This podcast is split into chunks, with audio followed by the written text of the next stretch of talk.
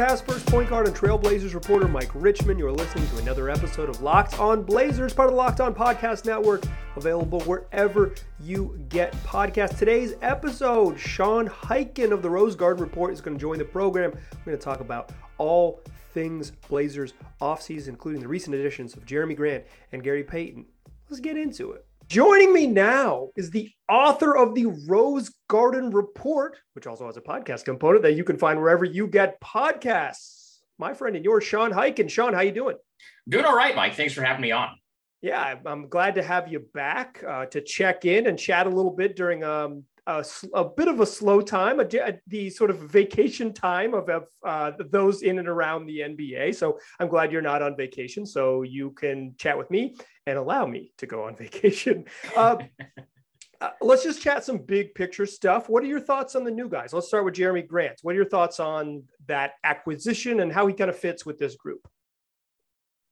It's the exact kind of big wing that they haven't had I think at least since Nicolas Batum. If you want to go back further than that, you can. But uh, he just on paper, he he's the kind of guy he fits in perfectly with.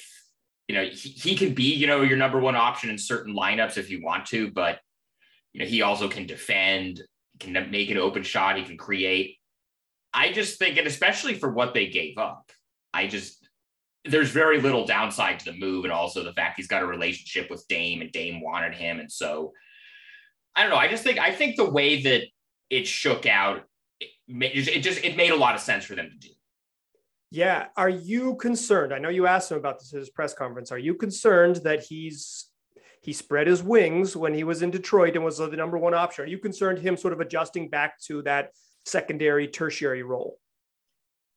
I'm not because I mean I know he just kind of gave the answer that you would expect him to give at totally. the press conference, but talking to people around him and on my own podcast, and again, a plug the Rose Garden Report, which you can just get wherever you get podcasts. Right after the trade happened, I did an episode with James Edwards, who covers mm-hmm. the Pistons for the Athletic and does a great job. And so great, he, great writer.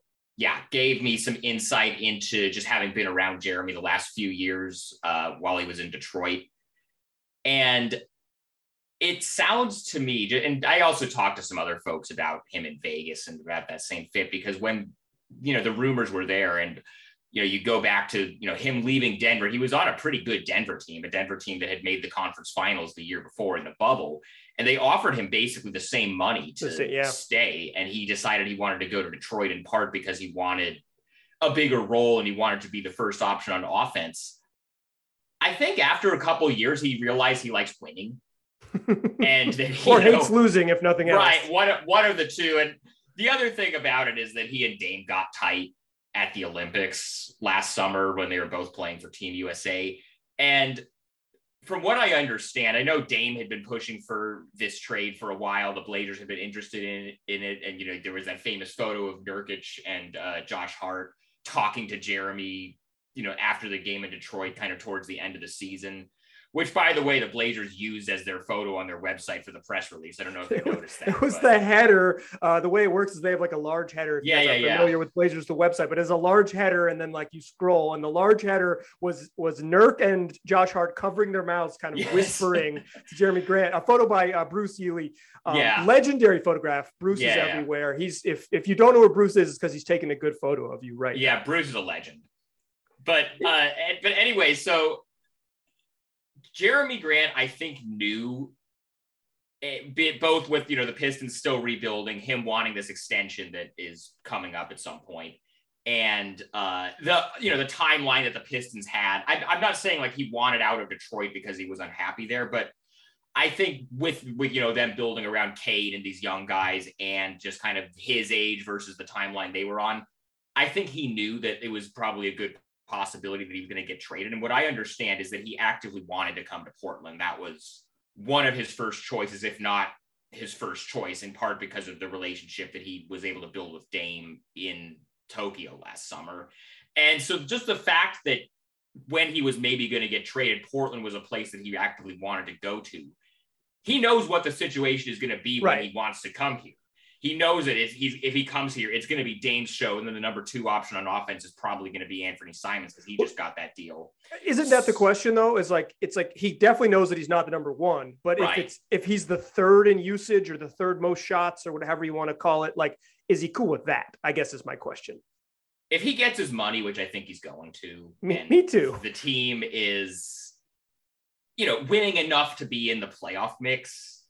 I think he'll probably be okay. Right, right. And if it's the difference in like Anthony Simons get averages 19 and he averages right. 17, it's not going to be a big deal. Uh, yeah, I think obviously there's a, every team has a mouth to feed issue, but it just seems like he was a guy who went a certain direction to go to do something different when the best version of him was a high level role player on good basketball teams. Uh, he was he was really good on those OKC teams as well. So if he buys into that, which I think he will, and I think uh, the hundred million dollars they're going to give him will help.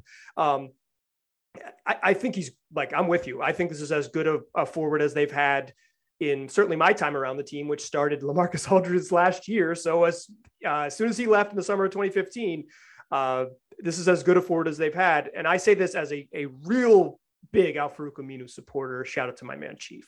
Oh, Jerami Grant is a significantly better than Al-Farouq Aminu. Like t- 10 times or yeah, so, roughly. Yeah, that's like, like Aminu was, you know, he was important for that era, but it's not even close. Which No, no. I mean, Jerami Grant could average, uh, you know, 25 and five in the league yeah. or 25 and three in the league, like pretty easily. Um, basically did just shy of that.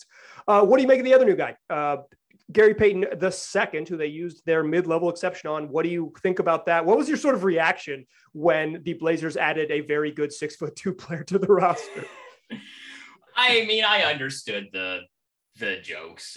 Yeah. The line that I the line that this is this is kind of funny. You can maybe just call this like GM speak and coach speak if you want, but the line that Chauncey Billups and Joe Cronin have both given when they are asked about the continued size issues that the team still has, by the way, outside of. No, absolutely, absolutely. But they talk specifically about uh, Gary Payton and Josh Hart playing bigger than their size, which mm-hmm. I can see kind of what they mean. They do they do both guard guys who are bigger than yeah. you know th- their own size, so it's not quite the same thing as having Dame, CJ, and Norm Powell. Like those are your four highest usage. It's not quite the same thing I do think the size thing is still a concern. Absolutely. But absolutely. I also think that Gary Payton II is exactly the kind of role player that every team that's trying to be good should want to have. You saw what he did Warriors, where like yeah. that's a team like all of those guys, like all their main guys, Steph, Clay, Draymond, you know, put Andrew Wiggins in that category now. Even somebody like Kevon Looney, who's been around there for a long time they have like five or six guys who are just totally set in their roles, and those guys all know what they are. And this dude who was a G League guy, bounced around, signed a few minimum contracts, actually got a spot in the rotation during the playoffs, during the finals for a team that won the title. They asked like, him to guard uh, Jaylen Brown in the yeah. second half of finals games. They said, yes. "We need you. We need you to guard. You know, their second best perimeter guy. We need you, and we're comfortable you switching on Jayson Tatum and all. Like they he he was his return from that mm-hmm. injury. Uh, it, it moved them from being like, yeah, this team's probably going to win the championship to this is a champ. This is the champion because they have this other dude who can come in and change the game with his defense. Um, it doesn't make him bigger, but he's really no, good. it doesn't. He's, no, it doesn't. I might I might have gone personally out of the guys that they were kind of looking at for that spot. Bruce Brown is maybe who I would have thought made more sense to go with and he ended up getting a deal with Denver, which you know I think that's going to make that team a lot better. But uh, right. Uh, I I think both I think both of the two main acquisitions are are good moves. Does it move Portland into the tier of like the title contenders in the West? No, I don't think it does. But right. I think for what they had available without, you know, obviously there were like some bigger name guys they went after. OG was one of them. John Collins was one of them if you don't want to dip into like giving up like a Josh Hart or a Nassir Little in a trade for somebody like that, in addition to the number seven pick or whatever, they did about as well as I think they could have done with what they had. Agreed. I think for trading the 2025 Milwaukee pick Yeah. and you and not, not giving up seven and just using the mid-level exception. Giannis is still going to be 29 when that pick conveys. So I would think the Bucks are probably that pick is probably going to be in the late 20s somewhere. Yeah, it's the be my guess. 29th pick in the draft, or if there's a couple other ba- basketball teams playing, it'll be the whatever 32nd pick in the draft. Yeah. It's it's going to be deep. Like it's I'm, I I am willing to wager Giannis Antetokounmpo ages pretty well into his late 20s, um, if not much further beyond that. Um, yeah, he's he's. I think they did well, but I'm with you. I don't think. I think they answer some questions. They've better defenders. Um, they can play a little bit more versatile defense, which is kind of what Chauncey wants to do. More aggressive on defense with both both those guys. Kind of check the boxes. Uh, I read uh, read your mailbag today on. Uh, this is gonna be old by the time this comes out, but on on uh, It's all pretty evergreen. There's no new news going on. yeah, yeah, right yeah. now. On- the on the Rose Garden report about like the team kind of loaded up on Chauncey's guys, um, his- style of players, like more aggressive Uh-huh. defenders and like uh, people who have a high rate of dog in them per 36. Um, and uh, but like, and I think those guys check the box. The question is, how far does guys who check the box push them forward? Uh, and I think the biggest swing players guy I want to ask you about next. Today's show is brought to you by betonline.net, the fastest and easiest way to bet on all of your sports action, all of it. The MLB's regular season, you can bet on soccer here in North America with the MLS and NWSL. You can bet on European soccer if it, as it starts to get going yet again. You got golf, you got tennis, you got combat sports. Whatever it is, you're going to find action on BetOnline. So don't wait. Go take advantage today. That's BetOnline where the game starts. All right. Drop you back into more of my chat with Sean Highkin from Rose Garden Report. Sean, how good is Shaedon Sharpe going to be in year one? What's your confidence level in him being even a contributor in year one? God, I have no idea.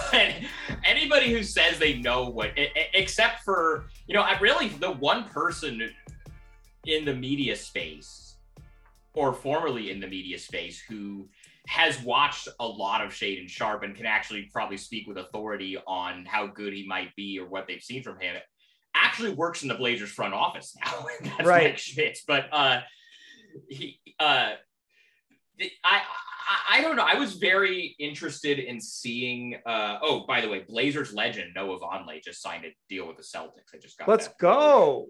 Let's go. They've signed Bruno Caboclo and Noah Vonleh as we're recording this. Yeah. That'll give you an insight if when you're listening to this in the future about when this happened. But and but so so uh, yeah, Shaedon Sharpe. So uh, I was very curious to see what he would look like in summer league. Obviously, five minutes into the first game, he has the little tear in his shoulder. Fortunately, it sounds like he's not going to need surgery, and Yeah. he should be ready to go for training camp. I don't expect him to really get a lot of meaningful playing time It's it's hard to figure out where he fits, right? I I said this the day they drafted him, and I've said it since. I mean, I think the thing that could have maybe changed the thinking on that is let's say he had not gotten injured at summer league and then just like balled out, and then Right. maybe you know you and I would be sitting here in early August talking about. uh is Shaedon Sharpe going to force the issue and be a starter in the, you know, by the time the training camp rolls around? But that's just, he's still such an enigma. We've seen Right. five minutes of him, and, you know, there's not really much to go off of in that. There's not college tape to go off because he didn't play at Kentucky. You have to go back to those high school clips to even see him playing competitively at all. And guys who need that type of runway to develop and, you know, adjust to the next level. A lot of times, guys that get drafted that high are going to teams that are going to be, you know, probably still in the lottery and are to just be able to give the guy like, you know, you look at like what Oklahoma City was able to do with a guy like Josh Giddey last year, where like they were Right. clearly not trying to win games. They weren't trying to make the playoffs. So it didn't matter if they threw him out there for 30 minutes a game and he had, you know, showed some stuff, but then also had like six turnovers in a game because the result of the game was immaterial to them. Yeah, or It's- even like you look at the Bulls with Patrick Williams. Um, Yeah. They basically just like they had a spot for him. They thought they were going to be good, but not great. But they just had like this obvious Mhm. gaping hole Right. for, for a lottery pick. I don't see that with the Blazers. If Sharpe plays, it's because they said, we want to get him on the floor. We want to get him on the floor. And that means, Josh, you're playing almost exclusively small forward, or Justice Winslow, you're straight up not playing tonight because Nassir Little's going to play your minutes or whatever it might be. Like it's going to be really, they're going to have to be intentional with getting him on the court if they want him to play. This is where it would be helpful if they had a G League team. Yeah. Uh, this is reason number 245 million that it would be better if um, the people in charge were interested in spending a bunch of money on the Blazers because they need they need him to go to the Beaverton Blazers and play 26 minutes and look awesome in the G League, and then they're comfortable bringing him back. Um, I think it's going to happen when some other stuff gets yeah when resolved. when there's an when there's a new owner they'll have a G League team. They won't. Yeah. They, they won't sniff it until then. Joe Cronin's question, I believe you asked it at the press conference. He said, like, it has to make sense. No, that and, was actually Sprague when he was on his radio show. Oh, that was the. I knew it was some somebody that I listened to closely, a, a friend of the program, a future guest here on the pod. But it was like it's the same thing. If it makes sense, well, what does that mean? That means if it makes sense to the person writing the checks, because Paul Allen was an early investor in the G League, and the Idaho Stampede lost him a whole bunch of money, and he said, "No, I want to do that again. And then Neil Olshey hated the G League. So years ago, years ago, Neil was on the one podcast that he went on regularly, and he was asked about it, and he basically was just like, "Well, just financially doesn't make any sense, and we don't use it enough." Like he just completely shut it down. And actually, this is actually funny. I was uh last December, I was in Vegas for the G League Showcase, which mm-hmm. is an event that I had never covered before, and this was like maybe three weeks or so after the GM change that took place in December. And something that, you know, I heard from a few different people was maybe now that he's gone, the Blazers will have a G League team. Well, yeah, they just don't. believe he didn't believe in it, and I will say this: well, Neil Olshey for him. Neil Olshey was pretty good at drafting second rounders and developing them into NBA players. He did a good job it doesn't mean that you couldn't use a G League team. It didn't work for his specific needs. It doesn't mean that it wouldn't work. Period. Um, it was silly that it's. It remains very silly they didn't have one. And it and it, it's just a it, thing that if you don't if you don't have and everybody else has, like what does it say? Like it's you're not like yeah. smarter than everybody else by not having this tool for player development that everybody else has. I mean, look who did the who was the Blazers you know big free agent acquisition this uh this offseason? Gary Payton the second, a G League star where did he come up? Where did he mostly get like serious reps and serious minutes before he proved, you know, what he could do at a high level with the Warriors in the G League? Yeah, exactly. Exactly. Um, he was like the best defensive player in the G League, and it was proof that he could be, you know, um, proof that he could be something special. Uh, so Sharpe, I don't see him playing unless they really want him to. I think he's the big question mark. Um, it's going to be like Simons, I think. Yeah, Simons' rookie year. He's going to maybe like he'll get on the floor in garbage time, but it's going to be a, it's going to be a whole lot of we're going to be hearing about how great he looks in practice, but a hundred percent. And you know they lose they lose four games in a row in December, and we're going to be both of our Twitter mentions or in our mailbags or whatever on our various platforms are just going to be blowing up with, man, you got to play sharpe, man. You got to play sharpe. He's the answer. Like that's going to be what this season is going to be, but I don't think he's actually going to play much. Yeah. And it's fine. It's fine. Uh, yeah. They want to be a good team. Not playing a 19 year old is not going to hinder them from their goals. It's just, uh, you know, eventually you got to figure out where he fits and what what that means for the next iteration of the team. So um, a, a, rookie not being ready on a team with playoff aspirations is like a very normal process. Uh, but if he pops and he has to play because he's so good because he like kills it in yeah. training camp, it's a game changer for him. It's it not a bad problem to have if that's the case. hundred percent. You recently wrote a story about Damian Lillard being healthy. Mm-hmm. What is obviously Dame's had a lot of time off physically he says he feels better. Said he felt great last year and obviously wasn't there. But i think that more my read on it and i want to know your take is like i think this was a bigger rest for him mentally than it was physically. What do you what do you make of dame and his extended break that he's had? Well the thing you have to keep in mind with that mike is that he has had as nonstop of a last really two and a half years or however long it's been as anybody because the Blazers, I mean, they they lost in the first round, but they played in the bubble playoffs. They played through the seeding games, which and they had to go Dame, nuts. Well, right, Dame, you know, had one of the best stretches of his career and won the bubble MVP to get them to that first round series against he the Lakers. Great. Then they lose, and then they have like a what like a month and a half off season before yeah. going into next training camp.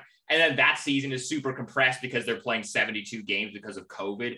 And then as soon as that season is over, Dame goes to Tokyo to play for the Olympic team. And then, you know, there's a shorter off season because everything got pushed back by a month because of COVID.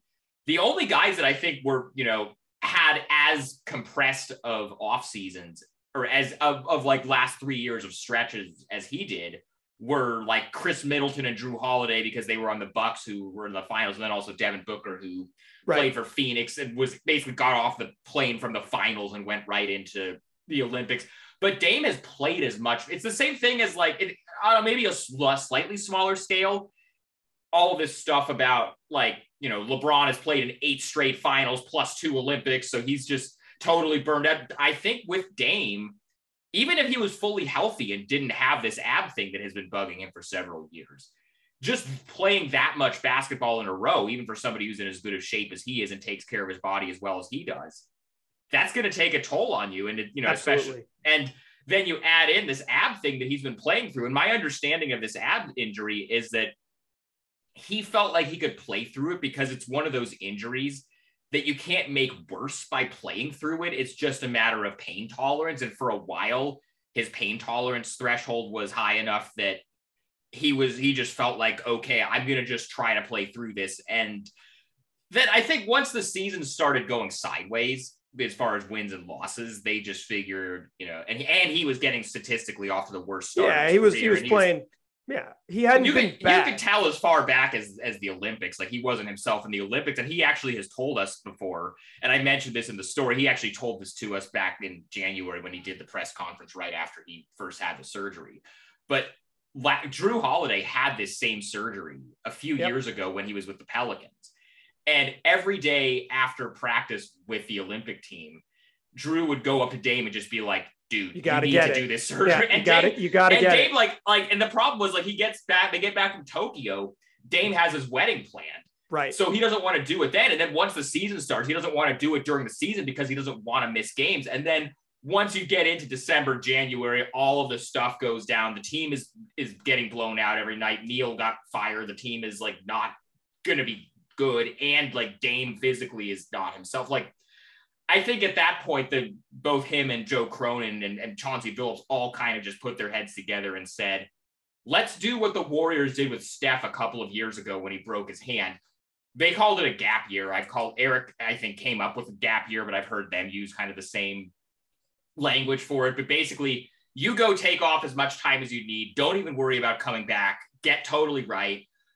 We'll be bad for one year. We'll get a good draft pick, and then we'll come back next year and try to make a run. And yeah it seems like based on what Dame was saying, and for you know, for those this story is probably going to be pretty old by the time this is up, but I I wrote that from uh, Dame's camp out in Beaverton, which he spoke at, and it was me and it was like a couple of other reporters uh, that were there. So he kind of gave us that update about his whole you know off season training and.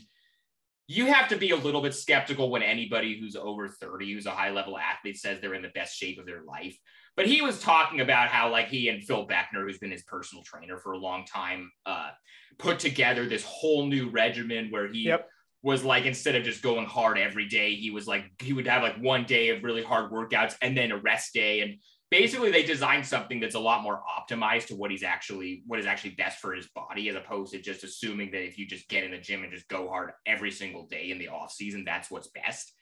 But it sounds like just for and the thing the thing that makes me optimistic though about Dame about this whole situation is that this is the kind of injury and the kind of surgery you know you look at with Jrue Holiday and there have been a few different NFL players that have had it this is a situation I think where once you have this surgery it's just done so it's not right. like Dame is coming back from a torn ACL or a torn Achilles or something that like you you know you see different guys have to, or you know the kind of like the leg injury that Nurkic had where it took him basically a full year to get back to being himself. Like this is like there was a six week recovery. If there was any reason for Dame to play at the end of last season, like if they were trying to make the playoffs, he probably could have played. Yeah. I, I, so, I think that's I think basically he said as much is that he realized that he probably could have played in that last month and it was like what's the they, point? Yeah, I mean, as soon as he gave that interview with Chris Haynes, where he was talking about traded player exceptions and uh, yeah. the, the, size of the MLE, I was like, that dude's done. Yes. He's, he's, he's done. and then, and then on uh, I forget whether this was at exit interviews or on draft night. We asked Joe about how, uh, you know, how involved Dame was going to be in like the off-season personnel moves. And Joe was talking about how Dame knows as much about uh, trade exceptions as any player in the league, and he's basically doing my job for me. And all of, of course, that was like a joke that Joe was making, and of course, all the fans were like flipping out about like, man, this guy's useless. Dame is actually doing his job for him. But it's like, no, I think I don't know. I don't I don't think it's a bad thing when the star player is involved in these things. I mean, it can get to a point where you you know you don't want it to get to a point like where you know the Lakers trade all trade useful players for Russell Westbrook because LeBron and Anthony Davis insisted they bring Russell Westbrook in, or Kevin Durant basically saying like, "I'll come here, but you have to bring Kyrie Irving with." Like, De- DeAndre Jordan, yeah, exactly. Yeah, yeah. Like there are limits to it, but like, I think Dame understands. I think the difference between Dame and a lot of these other stars that have say in personnel stuff is I think Dame understands that being a GM is a full time job. And now that the person who is the person making those decisions is somebody that he feels like isn't selling him a bill of goods, he's like, you know what? I'm just going to let this guy, you know, tr- I'll give my input, I'll push for certain guys. And by the way, the guys that he, you know, has pushed for, like, I know that, you know, part of why they went so hard after trading for Jerami Grant is because he's Dame's boy, but that's yeah. also a guy that makes sense on the roster. It's not like Dame is like pressuring them to sign his buddies who don't fit. Like it's not like he's trying to, you know, pressure, you know, he was like, oh no, I'm you have to go get Zach LaVine or else I'm gonna ask for it. It wasn't it wasn't something like that. Like the guys that he's been pushing for, like Gary Payton, I think he was on board with too. Or like you look at in the past guys that he, you know, tried to get Neil to bring in, whether it was like Aaron Gordon, Jaylen Brown. I think he has pretty good judgment about which kind of guys he would fit in well with, but he also, for the most part, you know, now, especially now that again, you know, it's a different person in charge, like I think he kind of understands that like there's only so much I can do. Yeah, I mean, he did get his cousin uh, a job as at the end of the bench. So, oh yeah, Dame is a job creator. Uh, he also like one time tweeted that they needed fans back in the stands and had fans back in the stands three days later. Like oh, yeah. the, my man is working for the organization. Um, what's your confidence level that Dame's going to be Dame? Like, what are we calling? What are we defining Dame as? Like as as good as he was the last time we saw him healthy when he was like 28 and seven. I'd say I'm pretty confident that he's going to get back to that level. This idea that he's going to come back better than he ever was before, I don't know if he, I mean he's had some pretty damn good years. Right. I don't know if he's going to have, you know, a better year than, you know, those couple of seasons like a couple years ago where you know he was getting like fringe MVP buzz or whatever. Maybe if like the Blazers are in the top 4 in the West somehow, you know, standings wise, but I, I, I think that there are at least four teams better than them. But I, I, if you told me Dame is as good as he was two years ago, right, I, I would, I would say that's probably the most likely believable scenario. Yeah, I, he was something like one of the five best offensive players in the world. If you think like a little bit of regression because of age and because other guys have taken a leap, he's like yeah. the ninth best, seventh best offensive player in the world. Sure. Like he's and the other thing is, like I said, this is not a torn ACL where right. like he's gonna right. have to rebuild his entire like it's it, this isn't the kind of injury where it's like a year oh, you know you come back and you're cleared to play and then it takes another year for you to get back to being yourself this isn't that kind of injury that he's recovered if he was coming back from like a torn achilles i would be like yeah i don't know about this but yeah just the, the kind of injury that this is and the kind of surgery that it was and the kind of recovery that it is i I am pretty. If I were a Blazer fan, I would be pretty optimistic that he's going to be something close to what he was a couple of years ago. I think there's real reason for optimism. Thanks again to Sean for joining the show. Be sure to check out the Rose Garden Report, the website for his new venture, where he's the author and host of the podcast. It's available in this episode description. Be sure to come back later this week. More of my chat with Highkin coming at you. It's a lot of fun. You're not going to want to miss it. Tell your friends about it. It's the middle of August and we got a Blazer podcast coming at you. So check it out. I appreciate you listening and I'll talk to you soon.